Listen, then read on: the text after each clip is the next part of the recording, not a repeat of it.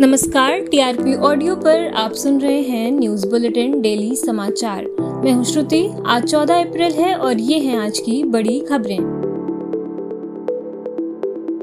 जम्मू कश्मीर के शोपियान ज़िले में बड़ी गाँव इलाके में गुरुवार को आतंकवादियों और सुरक्षा बलों के बीच मुठभेड़ में चार आतंकी मारे गए। मारे गए आतंकियों की पहचान अभी नहीं हो पाई है। मुठभेड़ में दो जवान भी शहीद हुए हैं। सुरक्षा बल अभी भी सर्च ऑपरेशन चला रहे हैं। अफसरों ने बताया, आतंकियों के छिपे होने की जानकारी मिलने पर सुरक्षा बलों ने इलाके को घेर लिया था। इस पर आतंकियों ने गोलियाँ चलानी शुरू कर दी। इसका सुरक्षा बलों ने भी जवाब दिया। वहीं चवालीस आर के जवान चौगाम कैंप से एक वैन से बड़ी गाँव में मुठभेड़ स्थल की ओर जा रहे थे। तभी ड्राइवर ने गाड़ी से कंट्रोल खो दिया, जिसमें चार जवान घायल हो गए।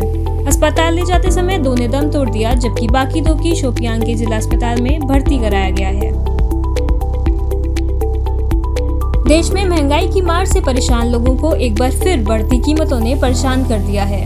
सीएनजी की कीमतों में दो दशमलव पाँच ज़ीरो रूपए का इजाफा किया गया है, जिसके बाद दिल्ली में सीएनजी की कीमत बढ़कर इकहत्तर दशमलव छह एक रूपए तक पहुँच गई है। पीएनजी के दामों में भी चार दशमलव दो पाँच रूपए प्रति एससीएम का इजाफा हुआ है, जिसके बाद दिल्ली में पीएनजी की कीमत बढ़कर पैतालीस दशमलव आठ छह रूपए प्रति एससीएम तक पहुँच गई है। आज से दिल्ली और देश के अन्य शहरों में सीएनजी के लिए लोगों को ज़्यादा कीमत चुकानी होगी।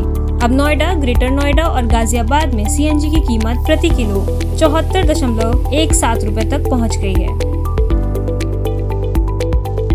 चीन के शंघाई में कोविड 19 के प्रकोप ने लगभग 26 मिलियन निवासियों को लॉकडाउन में ढकेल दिया है। सख्त प्रतिबंधों ने लाखों लोगों को निराश कर दिया है क्योंकि वे अपने घरों तक ही सीमित हैं और दैनिक आपूर्ति प्राप्त करने के लिए संघर्ष कर रहे हैं। कई रिपोर्टों के अनुसार वे चिकित्सा आपूर्ति सहित आवश्यक वस्तुओं की कमी भी देख रहे हैं।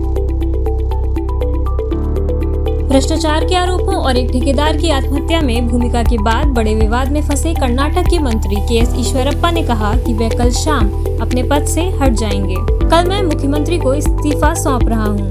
मैं आप सभी को सहयोग के लिए धन्यवाद देता हूँ। श्री ईश्वरप्पा की घोषणा मुख्यमंत्री बसवराज बुम्बई द्वारा कैबिनेट के हिस्से के रूप में बने रहने का आश्वासन देने के कुछ घंटों बाद आई। श्री ईश्वरप्पा भी पद छोड़ने के इच्छुक नहीं थे और स्पष्ट रूप से संवाददाताओं से कहा कि अगर वे मेरा इस्तीफा मांग रहे हैं तो मैं इस्तीफा नहीं दूँगा। पंजाब के मुख्यमंत्री भगवंत मान ने आम आदमी पार्टी के प्रमुख अरविंद केजरीवाल द्वारा दिल्ली में पंजाब के अधिकारियों की बैठक के बाद विपक्ष के रिमोट कंट्रोल के आरोप से निपटने के लिए घोषणा की कि अधिकारियों को प्रशिक्षण उद्देश्यों के लिए भेजने का उनका निर्णय था।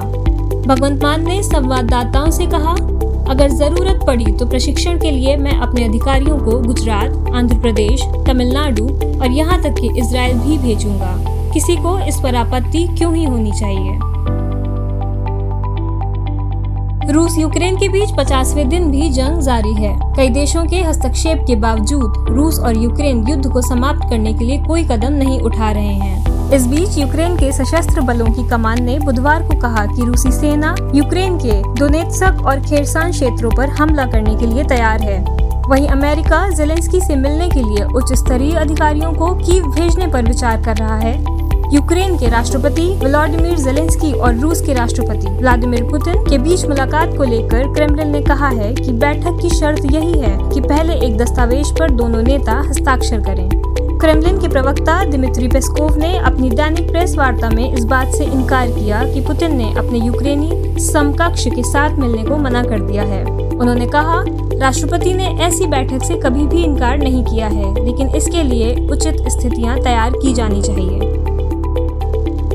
ये था टीआरपी ऑडियो का न्यूज़ बुलेटिन, डेली समाचार। कल फिर मिलते हैं देश दुनिया की बड़ी खबरों के साथ। नमस्कार।